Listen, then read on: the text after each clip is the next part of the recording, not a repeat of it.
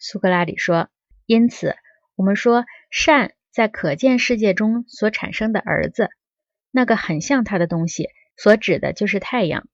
太阳跟视觉和可见事物的关系，正好像可理知世界里面善本身跟理智和可理知事物的关系一样。”格劳孔说：“何以是这样呢？请你再给我解释一下。”苏格拉底说：“你知道，当事物的颜色不再被白天的太阳所照耀，而只被夜晚的微光所照的时候，你用眼睛去看它们，你的眼睛就会很模糊，差不多跟瞎的一样，就好像你的眼睛里根本没有清楚的视觉一样。”格劳孔说：“的确是这样。”苏格拉底说：“但是我想，当你的眼睛朝太阳所照耀的东西看的时候，你的眼睛就会看得很清楚。”同时，这双眼睛却显得有了视觉。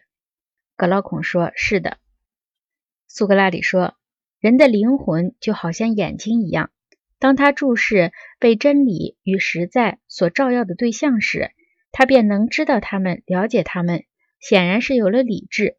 但是，当他转过去看暗淡的生灭世界时，他便只有意见了，模糊起来了，只有变动不定的意见了。”又显得好像没有理智了。格老孔说：“是这样。”